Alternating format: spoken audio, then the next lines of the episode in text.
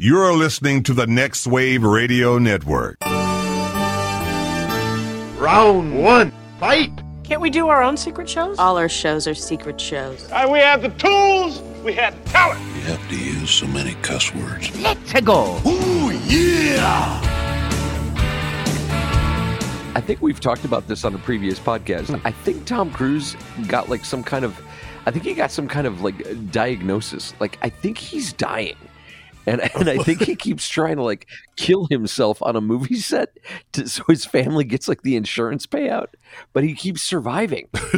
you see the making of like the stunts he do he does Yeah. for these Mission Impossible movies. Mm-hmm. Like in this one, there's some big jump he does on a motorcycle off of a mountain.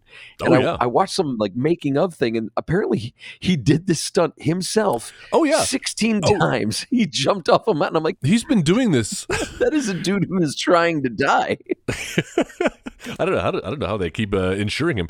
Uh, yeah, he's been doing this for the past few Mission Impossible movies. They just keep getting bigger and bigger. And I didn't realize until recently, but it dates back to Mission Impossible 2. Remember that one scene they were showing in all the trailers, the big fight at the end, the hand to hand combat Where he, he has jumps with, off the motorcycle. Well, that, but then where he's got the uh, the the other guy's holding the dagger. Dougray Scott is holding the dagger, like mere millimeters Oh, from his his eye. eyeball. Yeah, apparently that's Yeah. Uh, his eyeball and a real instrument that uh, the actor was holding. Oh yeah, so it started then.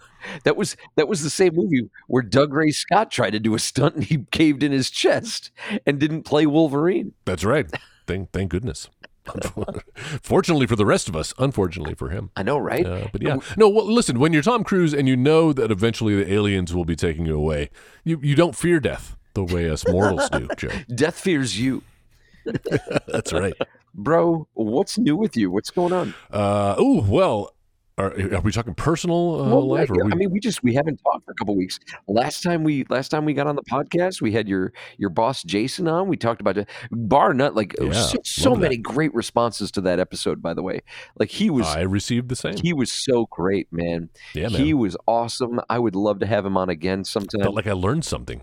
Oh, for sure. I'm sure he would be happy to do it. Well, luckily, uh, we had enough content where we did have him on again that very next week in our uh, little mini Indiana Jones episode where we were uh, positing what the, the next Indiana Jones movie. And it's funny uh, you segue that way, Joe, because I did see uh, the, the most recent and final Indiana Jones movie, The Dial of Destiny. Have you seen this now? N- Now I know we were feeling pretty positive about it, like beforehand. Like we were feeling like I'm going to give this the benefit of the doubt. You know, I'm gonna. Wow. I'm, I'm. This is. It's probably going to be really good. So, what did you think?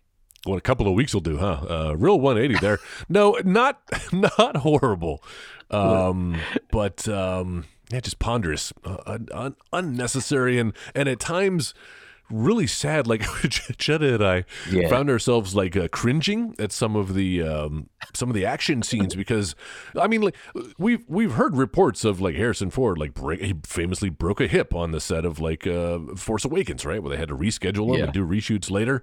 Um, so anytime he's doing like a stunt that looks like it could result in him uh, taking a little spill. It's really you're just like ooh. Whereas before, you know, think think about what you go to an Indiana Jones movie for. You want to be caught up in these action sequences and wow, this adrenaline rush. You don't want to be like Yes. fearing for the safety of the actors portraying this, this geriatric. these beloved roles. It really is both him and Sallah, uh, with John Rhys Uh-huh. Davies coming back, and uh, they share a scene, and there's just like one shot of them like running across the street, like trying to avoid traffic, and even that seemed to do touch and go. Like any one of them, this could be the last thing we shoot. So one thing I'm going to point out, Mm-hmm. and it was like, like what they did for the Irishman. I don't know if you ever saw the Irishman, but when they like they younged up Robert De Niro, Mhm. but he still moved like an old man. Like Yes. his his his his movements, the his way he carried himself. Like it's this scene where he beats up a guy on the street, and I'm like. He doesn't. He's not carrying himself like how a young guy would beat up Mm-hmm. yeah. somebody on the street. He's he's carrying himself like how a sixty year old Well- would try to carefully kick somebody around, and that is absolutely the body language that you saw running around in this film. Where Yeah, yeah. that that opening scene, which is a good opening, it's probably one of the better openings to an Indiana Jones movie. You know the the, the sad part about it is uh, Jen and I after after the after the movie, you know, we're, we're we're commiserating, talking about what we liked, what we didn't, and we both agreed like I would have been fine just seeing an entire movie of the de-aged Harrison Ford. Yeah. like because they they clearly had like a body double for him for seventy five percent of the shots. And then, yeah, every Right. now and then, there's that one shot of him running on top of the train towards the camera, and he is just like, Yeah. he looks like between shots, he added about 50 pounds and 25 years. Y- Yeah, yeah, and also like as they're walking away from like the bridge, and you know Yeah. him and and and what's his name? Um, oh, I can't remember what his Yeah. name was. His the little buddy. The, Dr. Zoller. they're walking away just before that intro ends, and like the way he's walking, I'm like, he's walking like an old man. Like he's look at him. Oh my god. Um, What, and what are we doing here? You know? and some of the compositing of his face to try to de-age him Yeah. but there would be some places where it hits in the light and it's like ooh that looks like they painted over an old face Yeah. Yeah. uh it or any anytime he spoke too, the way the mouth was moving when he spoke, it was good. Yeah. and his, and his voice. They didn't. I would I would hope they would at least try to de-age his voice as well. But and they when you've got uh, yeah suave twenty five year old Harrison Ford looking in the eye, but he sounds like a McGruff the crime dog. Like, Yeah. why did why couldn't they do something about that?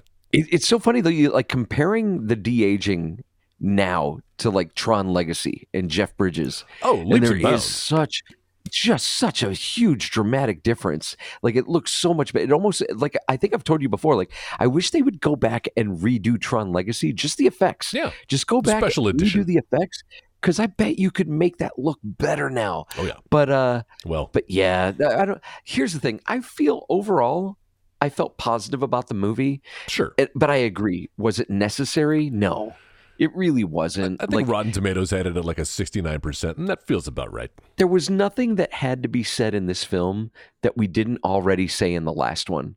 You know, it, I I will say that the the final bit where it's like, where doesn't it hurt? Yeah, that they brought back. was really Yeah. charming. I I liked that.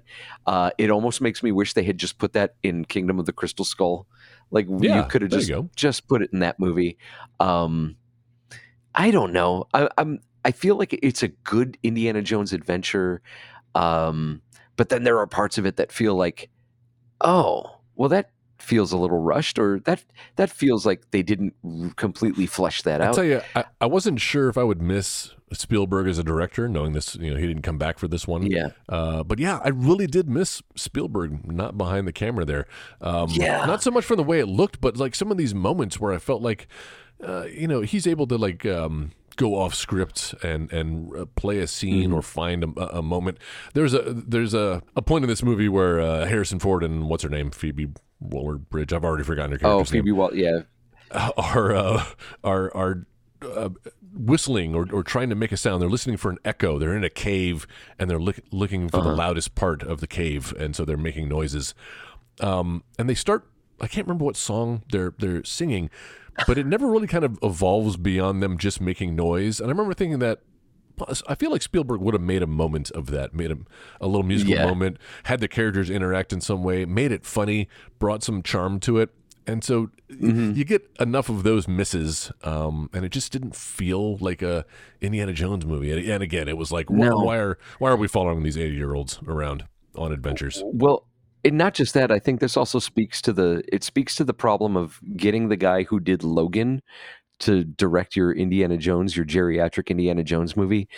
I'm I don't know about you, man, but like I'm kind of over the I'm old and sad thing. Like why do these characters have to be old and sad? Like why can't we have a character that's old but also like fulfilled in what he's done in his- his life, you know? yeah, exactly.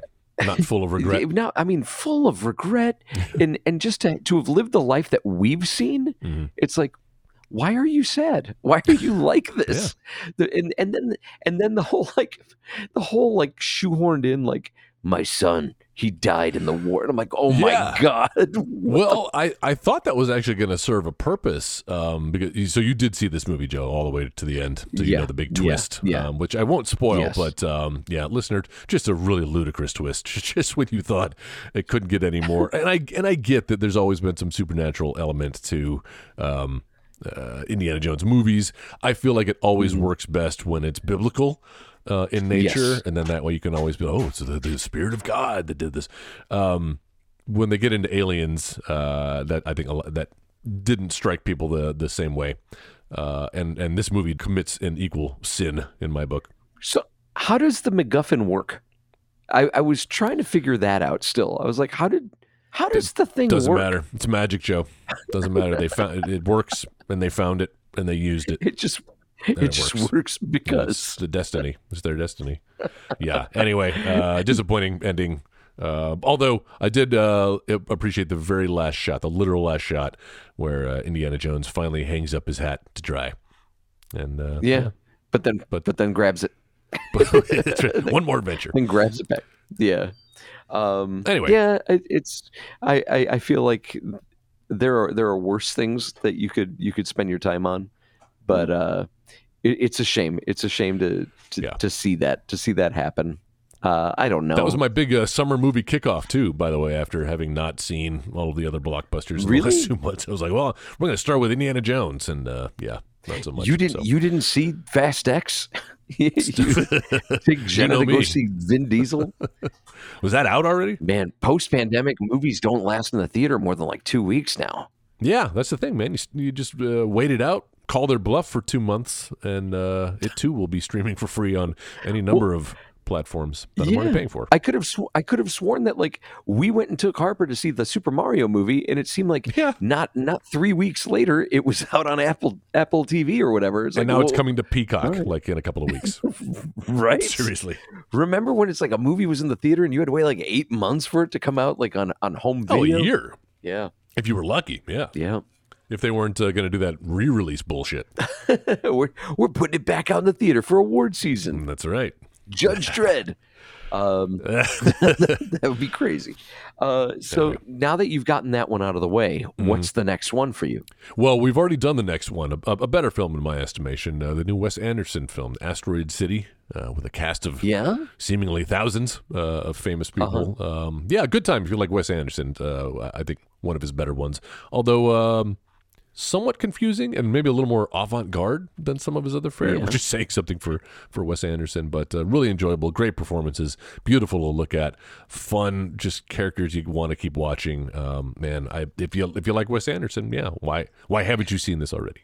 From the trailers, I turned to Jay when we went and saw Fast X. They showed the trailer for this, Mm. and I was like, "This looks like the most Wes Anderson-y Yes. Wes Anderson that's ever Wes Anderson." Like, It's like a Wes Anderson parody. just exactly, it seemed like a pair, like like the AI video of a Wes Anderson Lord of the Rings movie. Right. I'm like, this is so crazy.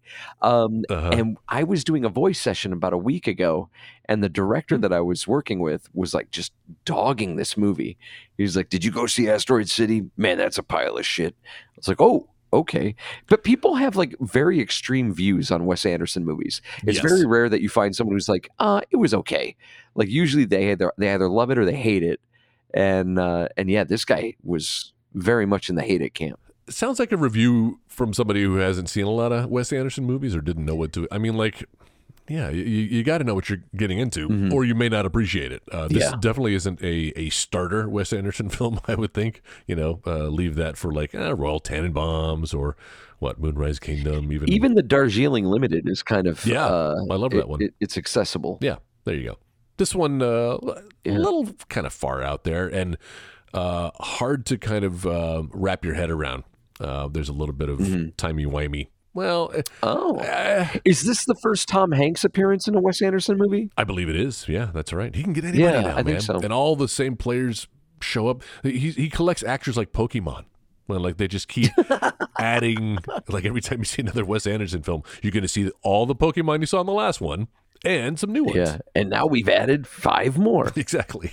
Tilda Swinton. Here we go. Yeah, but yeah, he he fits in that world. Yeah. So I enjoyed it. Yeah, I feel Wow. like uh, Wes Anderson. So uh, I'm two down and about a dozen summer movies to go. yeah. No, tell me about it. How about you? Seen any good ones lately? Um, I, I mean, I've watched I've watched a few like uh here and there on on my uh not quite legit source. I'm quite sure I don't know what you mean, Joe. But but even then, it's more like I'm not really watching it. I'm just kind of skimming through it to see like, huh, okay, this seems viewable. You know, maybe Sarah and I can watch this later.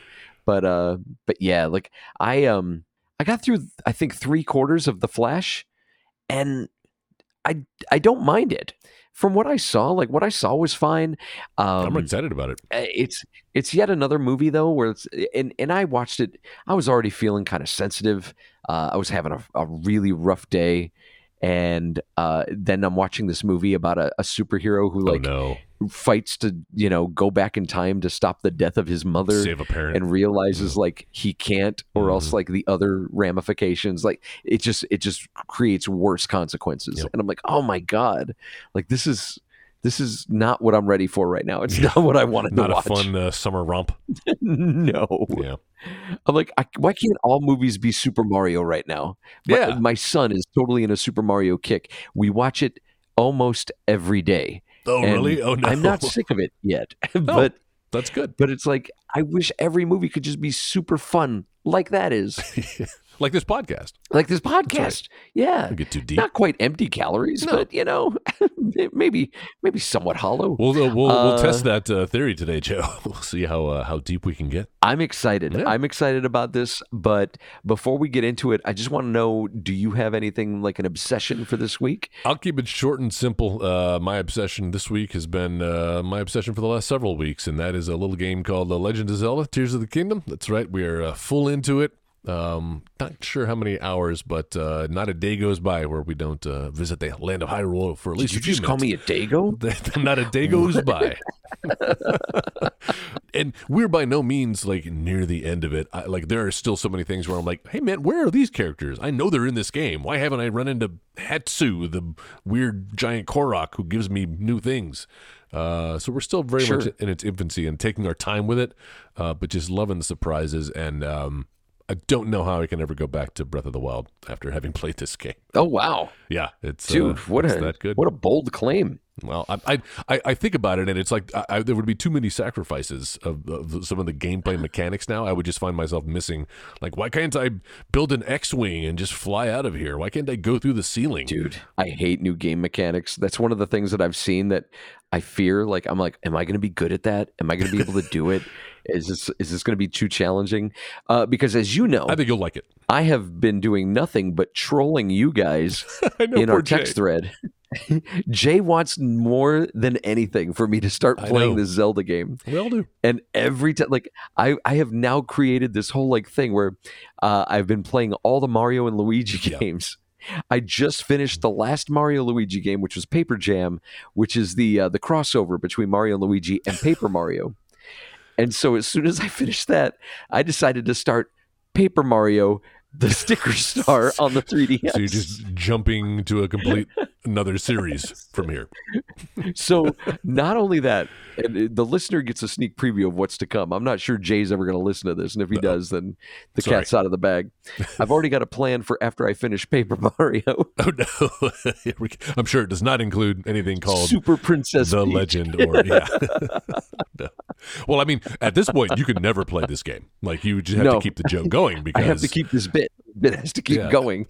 thanks to Matt Damon. Sorry, we ran out of time. Matt Damon. exactly.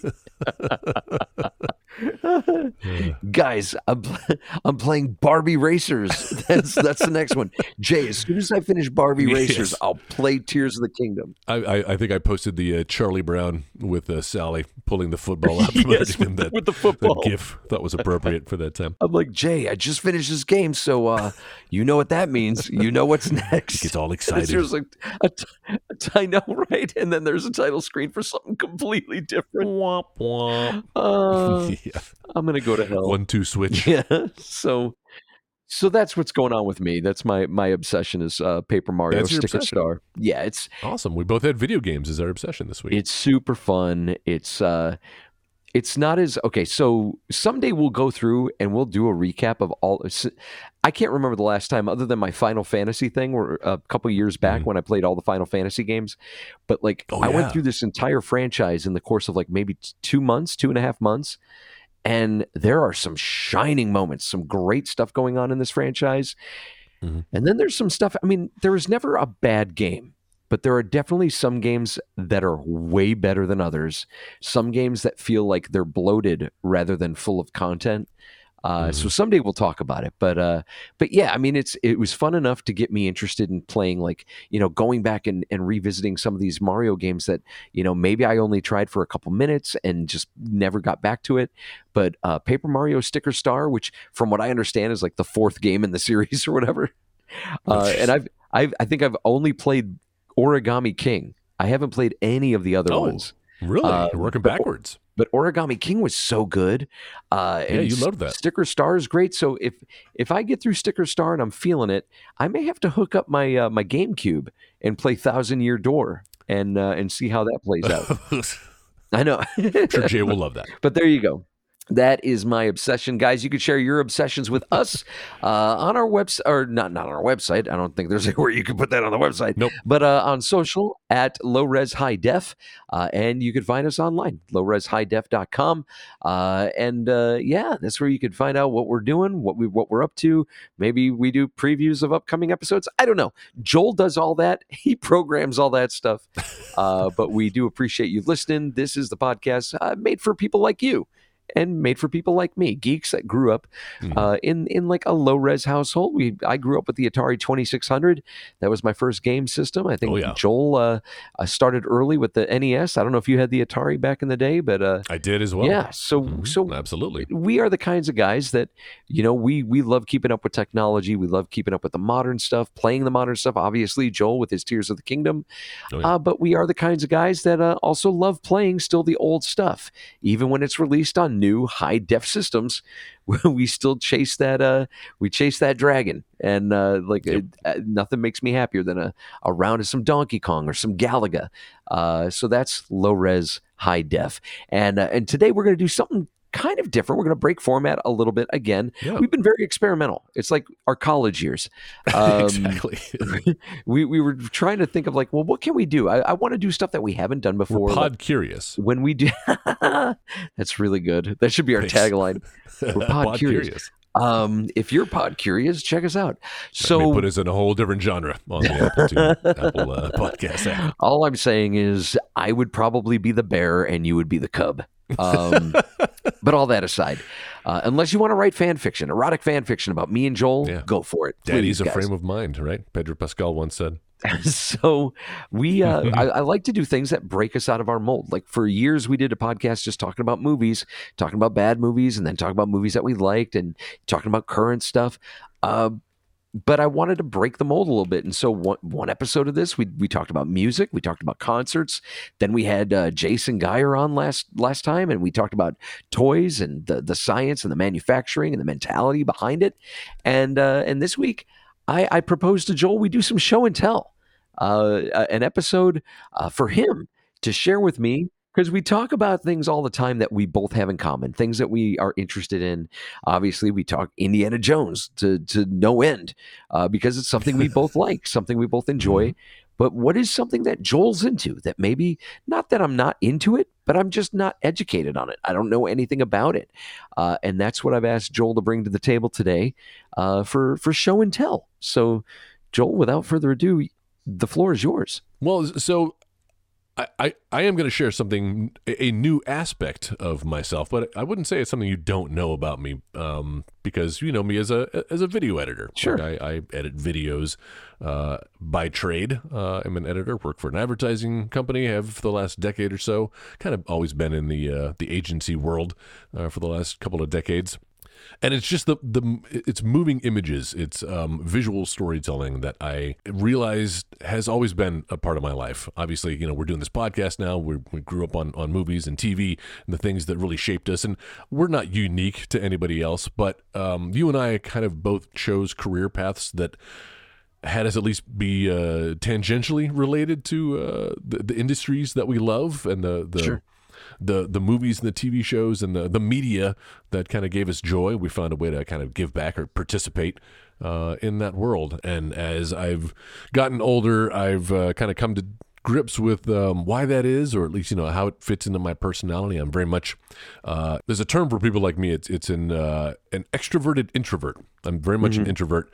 Um, but I can put on a face, put on a mask, and perform. You know, I've I've done plays on stage, which Yeah. looking back at it now is like that that seems terrifying to me because I would never want to do that again. And to this day, I have stress dreams of like my stress dream is always the same. It's that it's opening night of a play. I'm backstage. I don't know my lines, and somebody's saying you have to go on. And Yeah. like that's my stress dream. Wow. And yet I did it. I've forced myself to do it. I've thrown parties. You've been to some of my parties where I have people over.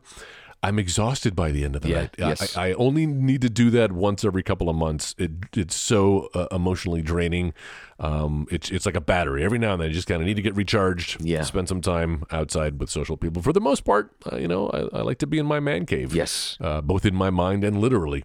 Um, and I've realized that being behind the camera and kind of choosing the career I've done, not just as an editor, but also as a videographer, um, it allows me to be able to participate in the world without having to participate, if you know what I mean. I can kind of be that observer, and my excuse is, well, I'm the videographer. I'm the guy documenting uh, what is happening here.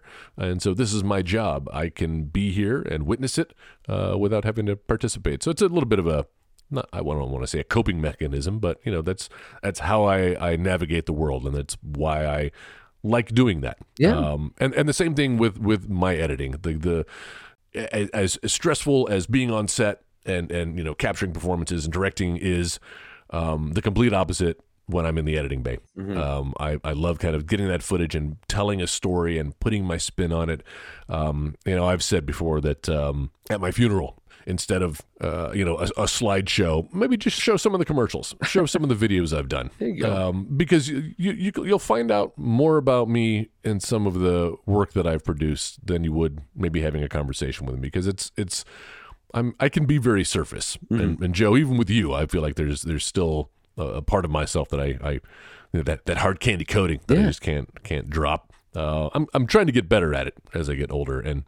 And and you know what? Doing this podcast is another way of doing that. I get to hide behind this microphone. Nobody has to see me. I don't have to answer to anybody but you, Joe, um, for the words that I put out. It's it's how I've chosen to live my life. So okay, so what was your first editing gig? Oh man. Um, well, I mean, you know, if you want to talk about like high school, I mean, we, we could do we could do high school because I mean that's the origins. But I'm kind of I'm I'm, I'm interested in your first professional paid gig. yeah, first paid gig. Uh, my middle school teacher, who was very impressionable on me, loved this guy. Jim Stevenson was his name. Went on to uh, start a uh, a wedding videography company in the little town that we grew. You know, you know, Beeville, in, uh, in the little town I grew up in. And uh, so he hired a couple of his ex students who were into video, me being one of them. And uh, we would go to weddings and shoot weddings, which I hate doing. I really respect people who do that. I have some friends who've made careers doing that. Uh, my hat's off to them because uh, that that is such a, a slog for me. I never want to do that again. I've probably been to 50 weddings now in my life, most of them during that two year period where I was uh, shooting video for weddings. So uh, not only did we shoot them, we also edited them. And that's my first uh, paid uh, videography and editing gig. Yeah. Nice. But, but aside from paid gigs, uh, what I'm what I'm most proud of, and what I would say I'm uh, showing today, Joe, uh, is a little independent movie. And when I mean independent, I mean independent. Like me and my friends, uh, one summer between uh, semesters of college, uh, community college at that. Uh, we had access because of this paid gig that I had where we were shooting videos uh, and editing them. So I have access to these uh, cameras and editing gear, uh, which was expensive back in the day. You know, any jerk off with a laptop nowadays can uh, put stuff on TikTok, but uh, you really needed dedicated and expensive equipment back in the day uh, to produce anything good. So lucky us, we've got uh, these cameras and this editing gear and expendable free time for the summer. So we're like, you know what? Let's let's let's make a little movie. So uh, me and this other guy kind of came up with a story. I wrote it. I directed it. We shot it. I had some, you know, all my theater friends um, were starred in it. Uh, some of my non-theater friends uh, were background uh, extras, and um, it was really just like a. It was a good time. It was a. It was a way for us to um, have a creative outlet and and be able to kind of play with some big boy toys. I say that these were all like mini DV cameras. Like they wasn't even in high def. It wasn't even sixteen by nine. We're talking four by three. SD quality video uh, and sound, and it really had a super low budget. Like I'm talking like Blair Witch Project look Yeah. to it, but it was something that we did. It was something we created uh, from, you know, I love that phrase from soup to nuts. Yeah. Um, and while it's cringe to watch nowadays, like I say, I'm I'm proud of it, but only in the sense that it was an accomplishment. It's something that a group of us came together uh, and and created, you know, out of out of thin air, uh, and and a lot of people have gotten enjoyment from in the years.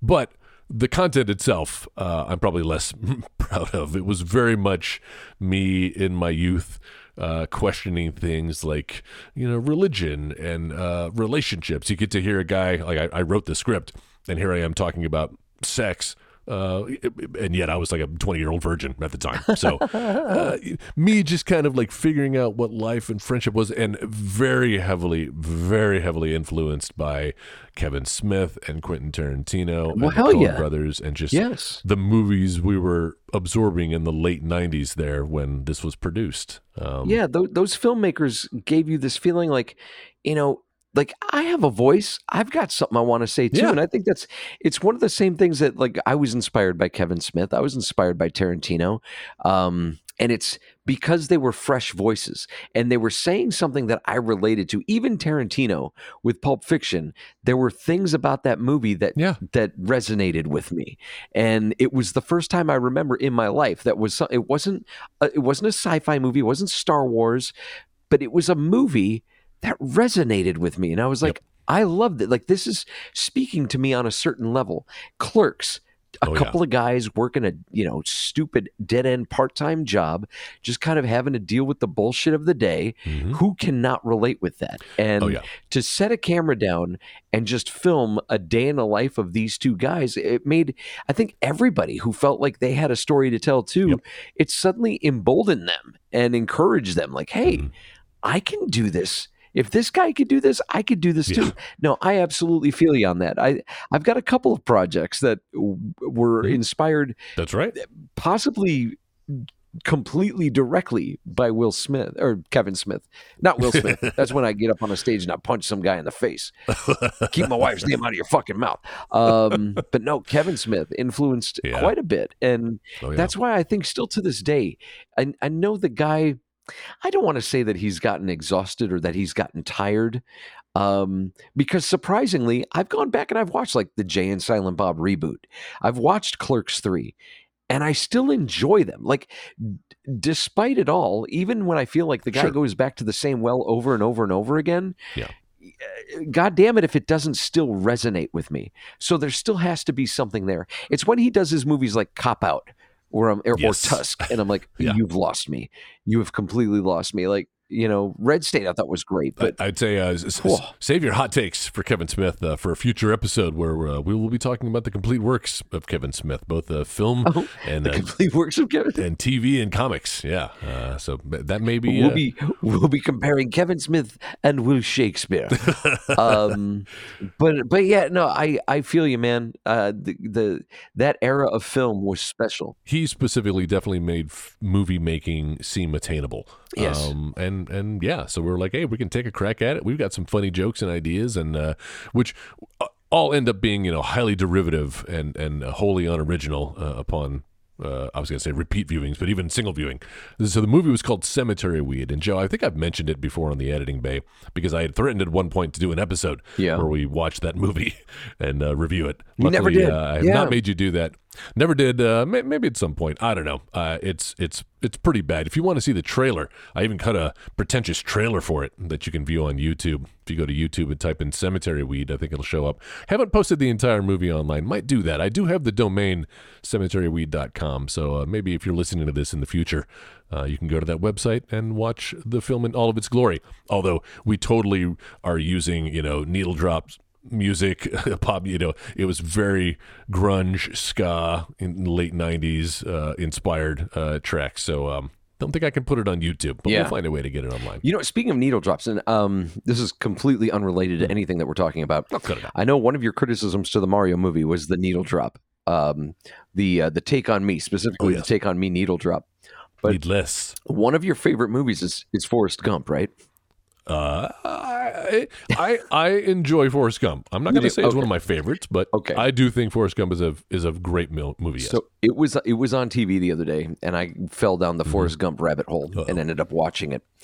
And and we may we may have talked about this already, but there, if there is the most needle droppy movie in history, I think Forrest Gump might be it. well, yeah, I think it might be the yeah, a little heavy handed. It really had to make sure you knew what era you were in. Like, what was the top, what, the, the top ten songs in 1960? Well, you're going to hear them all in a five minute segment. just the running co- the running section when he runs from one end of the country to the other we go through I, Oh, i'm yeah. pretty sure we hit four five different songs in the course of two minutes and I'm like, wow, man. Yeah, What? got to know what area you're we in. are pet. He it was How else era. is the audience going to know? He was running in one era, That's true. Yeah, it was like a f- five month span. running, and one of the songs is "Running on Empty." yeah. A little on the nose, maybe. we we did. That's right. We have talked about this because we talked about how on the nose a lot of Yeah. those song choices are. Listen to our uh, Forrest Gump Uh, episode. don't you love her as she's walking out the door? Yes, as she as she's literally out walks door. out the door. Hey, man, that's what films are for, man. So why is it okay for Forrest Gump, but it wasn't okay for Super Mario Brothers? I mean, okay, so this was if, all a ploy to, to ambush you about Super Mario. if, if Forrest Gump was too literal with the uh, song choice, then uh, Mario uh, is the opposite of that, and it has no bearing on what is happening on screen or in the story. It didn't make any sense. Just they they focus grouped and thought that the uh, the core audience uh, and youngsters both know and appreciate aha. So that's why I it's in the movie. Agree to disagree, but okay, right. I got you. Wow. this So, podcast is over. I think I just upend my table. I'm like, oh damn it, that's my table. um, so cemetery weed is the name of it. I think you should put it online. I think if if Roachman is out there where people can see it, yeah. I think cemetery weed should also be out there. It was really uh it was the, the premise is Uh huh. uh it's 1998 uh and this kid this main character. Uh, actually it was it was my buddy who uh guest hosted on an episode of the 16-bit gladiators where we talked about superhero video games. His name was Gerald Perez was the star. Great actor. Uh you know did, Yeah. did community college Yeah. stuff but uh, a really good actor in his own right. Gay Uh, porn. better than he sh- better than he uh had any business being in uh, Beeville Texas anyway. Um, it's, it's, it's this guy, you know, slacker, late twenties, gets finds out he's got a terminal illness and he's got like a couple of months to live. So he and his buddy, it's kind of a road movie um, where, where, that we filmed in one city. So you can imagine how expansive that is. Uh, but uh, yeah, he and his buddy. Did you try to double a location as like something else? Like they drove to California. Oh well, I mean, I was using very like generic locations. Like here's a park. Oh, okay. here's a, here's a, some railroad tracks. you, you did the chasing Amy. You did the chasing Oh, Amy. uh, Okay. dude, yes. When I say inspired by Kevin Smith, Yeah. I mean ripped off of Kevin Smith. But uh, yeah, so it, there's a little bit of uh, uh, the contemplation of the meaning of life, uh, but also talking about really raunchy, you know, Kevin Smith inspired stuff. And Uh-huh. uh, there is a gun in the movie, and there's a, uh, a a car speeding away. Those are the two things they said you always needed in a trailer. If you uh, if you want Yeah. to get eyeballs on it, you need somebody holding a gun. You need a car speeding away. So we got both of those for the trailer. so I feel like we did our job. Did you have an attractive woman that you put in very scantily clad like Yes, costume? yes, absolutely Okay. did. Yep, for the trailer as yeah. well. There's a scene where because uh, Gerald's character is an artist, and so uh, he uh, he has a one night tryst with uh, one of my friend's wives, who I was able to convince to take her shirt off. Wow. Good for you. D- tastefully done, though, Joe. Only seen from behind. It's amazing what we do for our art. Yeah. Like Titanic. like Titanic. Um th- dude, that's cool. I think that's awesome. I think you should be that's well, it's proud. I'm, I'm proud of you. You know, it's hard to like to put yourself out there and uh, to actually like complete a project like that too. I know is really difficult. So I, Yeah. I think Uh, that's awesome, man. I mean, you you've got some great stuff under your belt. Your content's much higher produced, much funnier. Um, so I definitely recommend checking out anything Joe has done online before uh, my my humble offering. But thank you, Joe. I don't. Uh, I don't recommend that. I, I don't agree, but uh, but yeah, dude, I would. Lo- I would love it. I think we should do an episode of Cemetery. I think we should get We'll get uh, Gerald on. your buddy Gerald. Get Gerald back on. Whoever else was Matt Brundage involved? Let's get him involved. He was not, but uh, Let's- we'll let's- get his expert opinion. Let's remake this. You know, uh, one of my one of my friends who also has a bit part in it. Uh, we've we've always talked about like doing a sequel, and he lives out in L.A. Man, and he he really wants to do this. Yeah. And I'm like, uh, I think that ship has sailed, but uh, it's fun to think about. Dude, Brian Harden and I talk constantly. We talk constantly about like doing a, a Roach, Roachman Man 2, 2? like coming back to it. And my whole thing has been like, Roachman returns. I've I want it to be like, uh, and I know I talked about it with the Indiana Jones thing. It's like you know who wants to see someone old and sad, and that's definitely where where I was with Roachman Two. Is like, okay, so we come back, and it's this whole thing about like how the main character, that Roachman and his buddy Mark, have been waiting twenty years for this big bad that they were told was going to show up, and never does. They they they lo- Oh, they fun. missed out on their entire lives basically because they were preparing for this battle, uh, and so now like the Mark character is jaded and doesn't want to have anything to do with Dalton. He's working a job. He's you know just you know just trying to finally do something with the rest of his life, and that's when like something finally happened, like some some kind of evil finally strikes Sure. and and Roachman has to try to get him back involved, and it's like it, it's kind of it's this character piece, you know. It's a piece about like, yeah, obser- yeah. where we reflect on age and regrets, and you know. But then we also throw some of that comic booky stuff in there too. Yeah, like Clerks too. Yeah, no, you and I definitely uh, born and raised on the same media. Yeah, that's true. Um, so I want to go back to the stuff that you like getting into editing and Mhm. and getting into that because I I feel like and and I would love to see Cemetery Weed, but I would also like to dive deeper into you and what makes you tick and the things that Oh, you know fulfill So you boring. artistically or even just professionally. So tell me about like the worst editing gig you ever had to do Oh, interesting. Um, that you can tell me about. I'm sure you've got like a bunch of projects that you're not able to tell me about. you know, I, I, this wasn't necessarily the worst, but um, I- every now and then I get these weird side gigs. Um, and this woman approached me.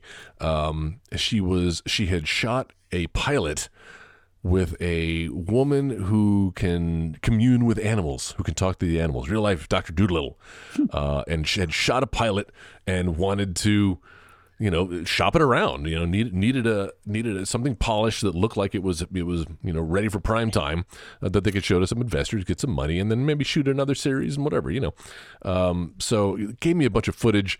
Uh, gave me a couple of weeks to work on this, um, and. I, w- I w- if I was skeptical coming into it that this woman could actually speak to animals, uh, I was downright convinced that this woman had no abilities by the time I got done editing this pilot, uh, because uh, all of I was doing my damnedest using the B-roll cutaways of dogs like turning their heads and putting their heads down and trying to show some sort of emotion and pairing it up with the things that she was saying. There's a little bit of dishonesty going there, but you know, hey, it's it's showbiz, folks. That's how this works. You know, we work with what we have. Uh, the task that I was given was to c- cut a pilot based on this footage I have. I didn't have a dog in the fight, no pun intended. So, uh, uh, needless to say, did not get picked up. There were no other episodes of this uh, show. Uh, but uh, I, I, that it wasn't necessarily the worst, but it was probably the most dishonest edit Yeah. I've, I've had to do. No, but what's? But I want to know what the worst is. That's a good one. That's a good. That's a funny story. But like, I seriously want to like, it, like you had an, a job where you're like, this is all shit. Like this is or it was your worst job. Like you did a horrible job at it. Well, I, uh, Joe, I'm, I'm a professional, so I don't have any of those. You know, I'm, all my stuff is always great. Never lost any footage. No. Uh, it, the, the jobs themselves are never bad. Um, the the most disappointing ones for me are always um, in the presentation. Generally, like when you've you've worked your hardest, uh, you've slaved all night shooting something, throwing it together. There was one time I was working. I hate doing live events, but I've worked some live events before, where you're like shooting content, you're editing there on the premise and you're turning stuff around very quickly to be shown like later that night in front of a, an auditorium full of people. Yeah. And the worst thing is like going through all that trouble, rushing, uh, you know, uh, uh, your tape, uh, whatever it is back in the day, you know, rushing tape over to uh, the player to be popped in in front of this audience of hundreds of people sitting here and hit play and nobody's watching it. Nobody's paying attention because they're all hobnobbing and networking because that's what they're there to do, not to watch your silly little video that you stayed up all night uh, shooting and editing. So Yeah. those are the ones that stick out with me as far as like negative experiences go. But um, I, I, I guess I've been kind of lucky. I haven't had any like huge disasters on sets or anything. Nobody's, no children's heads have been chopped off by helicopters. Oh my god. um, and uh, you know, I, I some lost footage here and there, but never anything that was a that was a, a showstopper. Knock on wood. Have you ever thought about getting into like sports broadcasts? Like I know editing Oh, is a huge thing for them. Like uh, uh, when when you go back, like I think one of the things I I think of immediately is like um like wrestling pay per views. At the very end of the show, like when after the final match, like before it's done, these WWE pay per views, they'll suddenly have like a recap ready of all of the matches, Right. It's- and also like the match that you just watched. They've already and I, I get it, like it's predetermined, so they know where like the high points are going to be. But still, to like still. edit that that fast and turn it around, I've seen that with football games. I've seen it with basketball games. I've seen it with wrestling. So I feel like editing is obviously a huge point of their production. How have you ever dipped your toe into that? That sounds horrible to me. That is that is the the, the, the polar opposite of what I wanted. I, I want my I want my work to be art, Joe. I want to slave away on it. I want to uh, agonize over every frame and every edit and every sound effect. And and uh, Yeah. it's what Lucas said about uh, you know art is never or film is never finished, merely abandoned. I do feel that way about a lot of my projects. Like it finally just has to. There's a deadline. You got to let them go. But Yeah. I'll rewatch something and tweak it forever. Um, I I do have to be kind of creatively fulfilled. Yeah. Um, I, I, I'm lucky to be able to do what I do because I have no other demonstrable skills to uh, make a living. I know how Um. But I still also need to have something in it for me, you know, Mm-hmm. even if it's something, a little hidden Easter egg that is in there that nobody else will know, but I know it because it's a reference to that movie that I like and I did the, an edit a Oh, certain I was about way. to say, do you like Tyler Durden your dick into like different shots? and- yeah, that's right. If you freeze frame the Clorox commercial, actually, what? Um, Have you really done this? no, no, no, no, not that. No, not that. But I, uh. I edited another movie trailer uh, for some friends of mine who did an independent film, um, and I totally ripped off a technique that I saw in the trailer for Episode Three, Star Wars Episode Three, where it was like um, Darth Vader. You'd hear the sound of Darth Vader breathing. And the image would fade in from black, Uh-huh. and then as he exhaled, it would cut to another image, and then that image would fade to black. I kind of ripped that off from Oh. my trailer, but nobody noticed. But that was there for me. That was my ode to Darth Vader To Darth Vader. in the trailer for Between Notes. Yeah. How does this affect the way that you watch movies? Like, uh, like, do, Oh. can you help? Like, try to do you like God. criticize cuts? Do you criticize edits, or are you able to separate yourself enough from it? Well, you should ask my wife. You should ask Jenna how she feels about that because I've I've ruined media, uh, film and TV for her. Oh, no. Because when I start the yeah the first uh, um, Pandora's box that that was open for her was finding out that uh, nothing is shot in chronological order. Yeah. like you shoot everything. You can shoot the f- last scene the first day of the shoot and vice versa. That just kind of broke her world. And so I, I try I try not to peek behind the scenes too much. But uh, yeah, I'm I'm.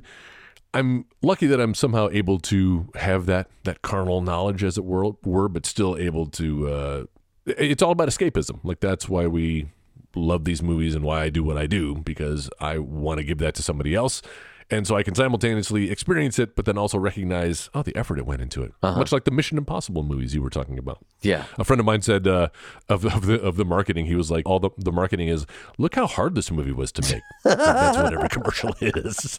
Come see our movie. We we spent a lot of time doing this. It really, it really does play that way because it's like, you know, I, I've Yeah. heard from everybody. They're like, "Oh yeah, the big stunt is this," and I'm like, "Wow, they've been showing that everywhere. Like they haven't been, they Yeah. haven't hid that Why one. That one's not close to the vest. Yeah, that's definitely like, look how hard this was. Look at all the things we did to make this movie. uh, so I, I'm, I mean, I'm excited for it. So it's, with that said, that you know, it, Yes. you you can't turn it off. What is a movie that everyone loves? Like a, a just a Hmm. very well regarded movie that y- you think is edited not horribly, but that you you kind of criticize the editing. That's like, yeah, it's a good movie. It's not as good as you think because the editing is actually pretty bad. Is there something like that? Yeah, well, I, I, there is an answer. It's probably not what you're thinking of. You're thinking of like editing in the sense of everybody gives Christopher Nolan shit for some of his his editing, and and mm-hmm. I. I, I'll pile on to that, especially when it comes to Tenet. If you ever saw Tenet, Tenet is um, nigh unwatchable, or, at least comprehensible on first viewing. Um, the first time I watched it, we paused several times throughout just to kind of figure out do all right, uh, what, where are we? What is this? What is Yeah. okay? Okay, just kind of wrap your head around it before hitting play again. Um, and famously, uh, there's a chase scene in The Dark Knight where um, he's taken a lot of liberties with the camera angles and uh, the setup of the, the blocking of the scene, where the cars are. Where's you know the, things disappear from shot to shot, but he does it in a way to kind of keep momentum uh, moving. Uh, I- so I, I'm not going to come down on him too much. Uh, but I will come down on Stanley Kubrick because when you're talking about editing, I feel like that motherfucker needed an editor. uh, and everybody loves 2001 Space Odyssey. I I enjoy it. I appreciate it. Uh, I don't think it's uh, nearly as rewatchable as some people think. Um, and I do think at a certain point, uh, you ask too much of your audience. You ask for too much of their patience and time, um, and for them to put too much of themselves into your story without uh, like if you have something you want to say say it and make sure the audience knows what you're saying. Uh-huh. Um, and so I, I think sometimes he gets this. Uh, oh, he's an auteurism a genius because He's so and yet here we are 30 years later. It's yeah, exactly. But to the point where nobody can agree on what your film means Yeah. or what certain shots mean, your message is getting muddled. So I feel like Mm-hmm. that movie was way too long uh, and unnecessarily ambiguous. Yeah. But- no, I, I feel you. I know I'm I'll get called a simpleton. no, as much as as much as I love The Shining, I think that there's a little bit of that too. Yeah, Where absolutely. you know, th- He's in love with his own stuff too much. there are some things where I'm like, okay, uh, you you know, you're either let's you're cut. trying to throw things in, like you said, you're trying to throw things in to be a little too avant garde. Uh, when when you try too hard to be curious, sometimes you run the risk of being laborious, and Ooh, I think said. that uh, I, I can I can see that I see Yeah. that happening. What is, in your opinion, the best edited film? What What are you laughing for? This is it's the point of show and tell. this is turning into a Q and A with Joel. Um, I love it. I love being able to finally just interview you. Yeah, film with the best editing. the best edited film. Best edited film. Uh, this is an easy one, and it is a disc that I just got in the mail today uh, from Amazon Prime. This is one of my Prime Day purchases. Joe, you get anything good on Prime Day? We haven't even talked about that. I did not. No, I didn't get anything. Oh man, uh, got the wife an Apple Watch. Got myself I missed it. uh, a Ultra 4K Blu-ray version of Scott Pilgrim versus the World. Uh, and to me, that is probably the best edited. Not just because it's fast; it's easy to take something that is like has, has a quick pace and is edited. You know, um, more shots per minute, uh, like Michael Bay. But Yeah. Michael Bay is a good example. Like that's just kind of like you know pomp and circumstance. It's just bombast. Uh, but Yeah. the way Scott Pilgrim is planned and executed, and not, so it's not even just the editing. Although there are some amazing, like I've studied frame by frame scenes from that movie to be like, do, do my do my cuts need to be seven or eight frames, or can I really get away with four or five frames? You know, like really, just kind of watching Right. how how long he leaves stuff on screen for you to absorb before moving on to the next thing but then also just the transitions between scenes everything is planned out everything was on that storyboard before he even started filming and it shows uh, in the editing yeah that's that's the best editing job i've i've seen That's great. Um, thanks I had a follow up, and I can't remember what it was Oh. going to be now. well good Uh, we've but- spent too much time on me i'm not that interesting Uh, but I want to know what your like. What is your your dream gig? Mm. Like if if this thing had come along, if if like this this gig comes along, and it's like, hey Joel. Come with me if you want to cut something really great. Come with me if you want to live.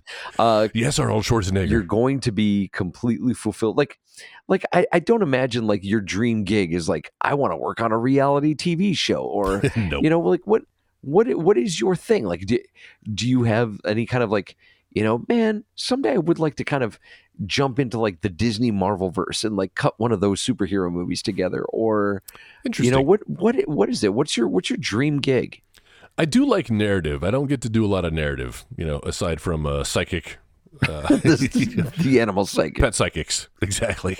Um, Wasn't that from? uh Wait, wasn't that something from Forgetting Sarah Marshall?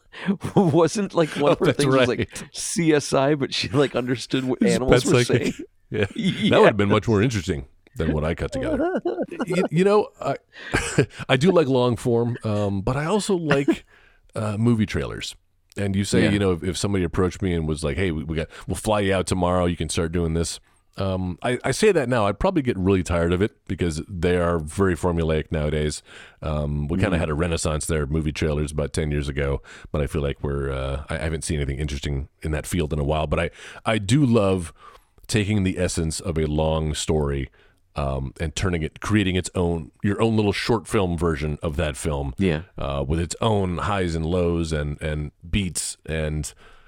Uh, being able to tell kind of a mini story, but not give too much away. Uh, Uh-huh. It's a it's a real art um, when it's done well. Cutting movie trailers is real art, and some of my favorite trailers, anything from David Fincher, his trailers are always super interesting. Sure. Um, yeah, I would, I, would- I'd, I'd love to do that. How do you feel about trailers? Like, do you do you care at all if someone does like they put together a trailer and they add scenes that aren't in the final movie? oh, I know. You know, I only hate it when. Remember when Rogue One, that trailer for Rogue One came out, and there was Uh-huh. the shot of Jyn Erso walking, uh, you know, out like towards a Tie Fighter. It was a really dynamic shot. Right TIE on the bridge. rises Yeah. up. on the bridge, yeah, in front of her, and you're like, oh, can't wait to see how that plays out in the movie.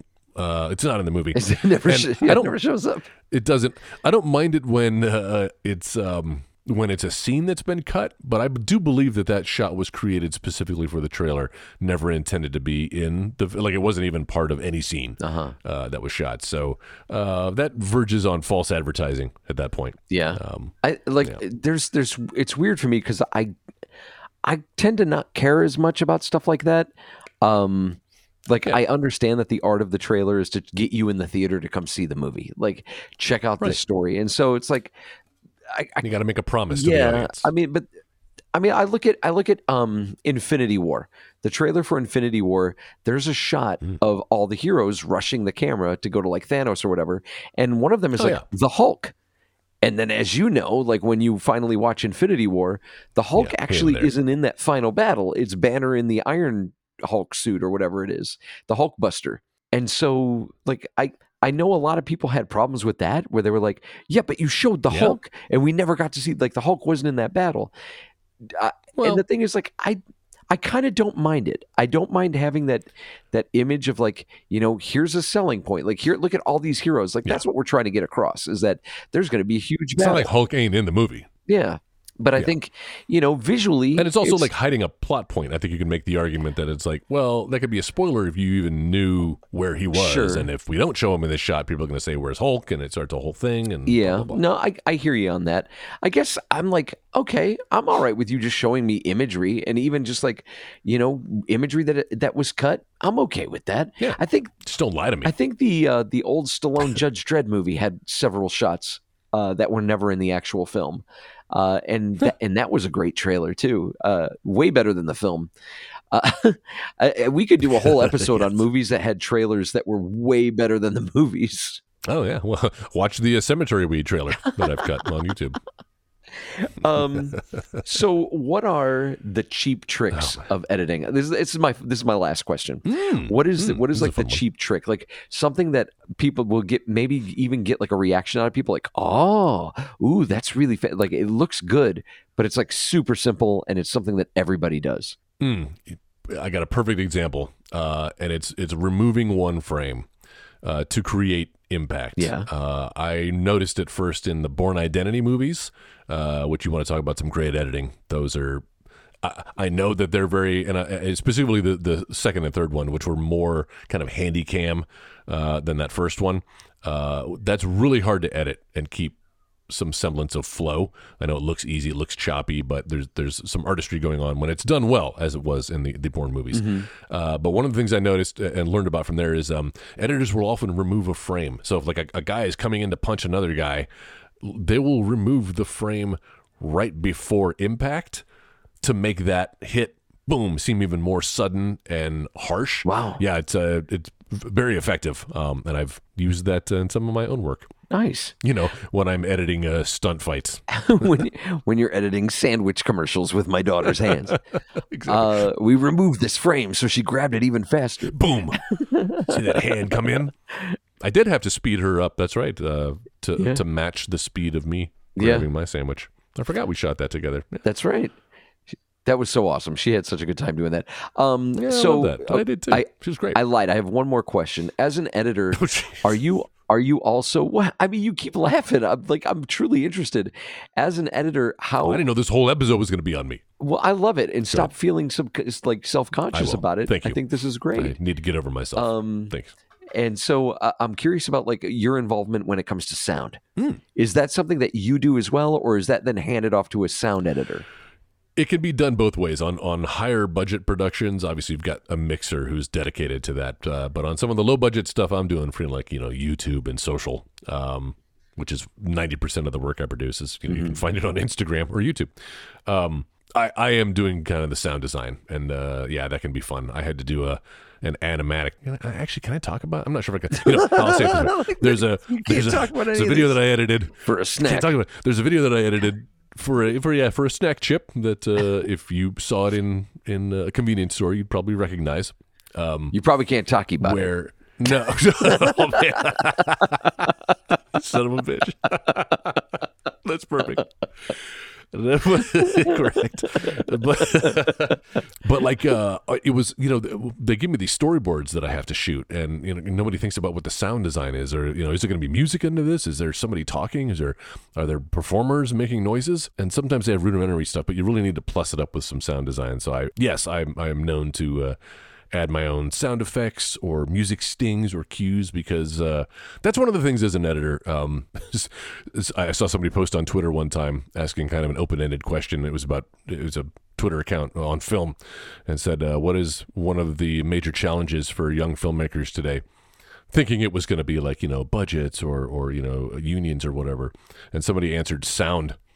it's true because most amateur stuff looks amateur because it sounds amateur because people are focused more on the imagery and not about like should there be a music cue underneath here? Should how there do be we some mic sort this of, up? Yeah. Yeah yeah yeah exactly. And not even just capturing the actual sound there but you know uh, designing the soundscape uh, Mm-hmm. of of a scene.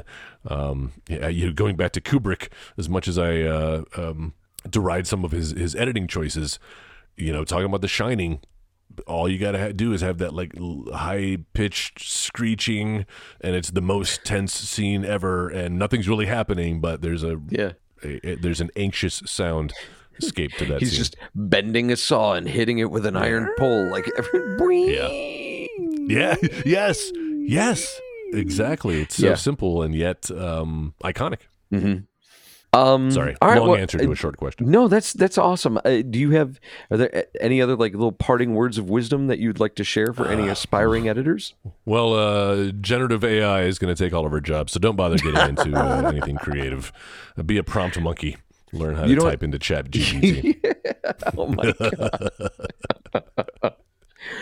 I mean, until they get the fingers right, I think we're still Oh okay. god, yeah, yeah. We're, we're, we still got uh, pepperoni. yum. Yeah, pepperoni Hug Spot in our rearview mirror. So we're not quite there yet, but uh, yeah. I mean, your iPhone can take videos that you've shot out of your camera roll and put music to them and recognize Yeah. faces and pacing Yeah. and can edit stuff to the music and do a lot of that stuff for you. So, I mean, I don't think the art of editing will ever go away because there will always need to be humans making some of these decisions uh, because it's going to be consumed by other humans, not by other robots. And so, if something looks Mm-hmm. Yeah. off to you, uh, or or you know, being able to read performances uh, and choose the the best take, um, that's the stuff I enjoy. Uh, that's that's for me what's the most fun and where the magic really happens is, uh, is in the editing room. I know it's cliche, but it's true. That's awesome, guys. If you have any questions for Joel Oh, no. that you'd you'd like to ask, if you're curious about anything as far as editing or or cemetery weed, if you want to see cemetery weed, you know, write them. Tell them get that movie up on YouTube. I'll put it. Uh, you could talk to us on socials at low res high def, and again our website lowreshighDef.com. Joel, this was awesome. Thank you so much for for sharing this Thanks uh, this for, little uh, side of you this, that maybe we didn't all know about. I know I didn't quite know all of this stuff and and understand much of it, and uh, I, I appreciate you letting me ask you questions about it. Dude, you're a great interviewer. Uh, it's quite a talent. I hope I can uh, do the same next week when we uh, talk about yours, right? Man, I'm a motor mouth. I'm disappointed we don't get to hear about yours. it's all right. You know what? We just it, it, you, you got to keep them wanting more. There you go. I'll have to put my editing skills to use next week, cutting your episode down. Huh? oh my god.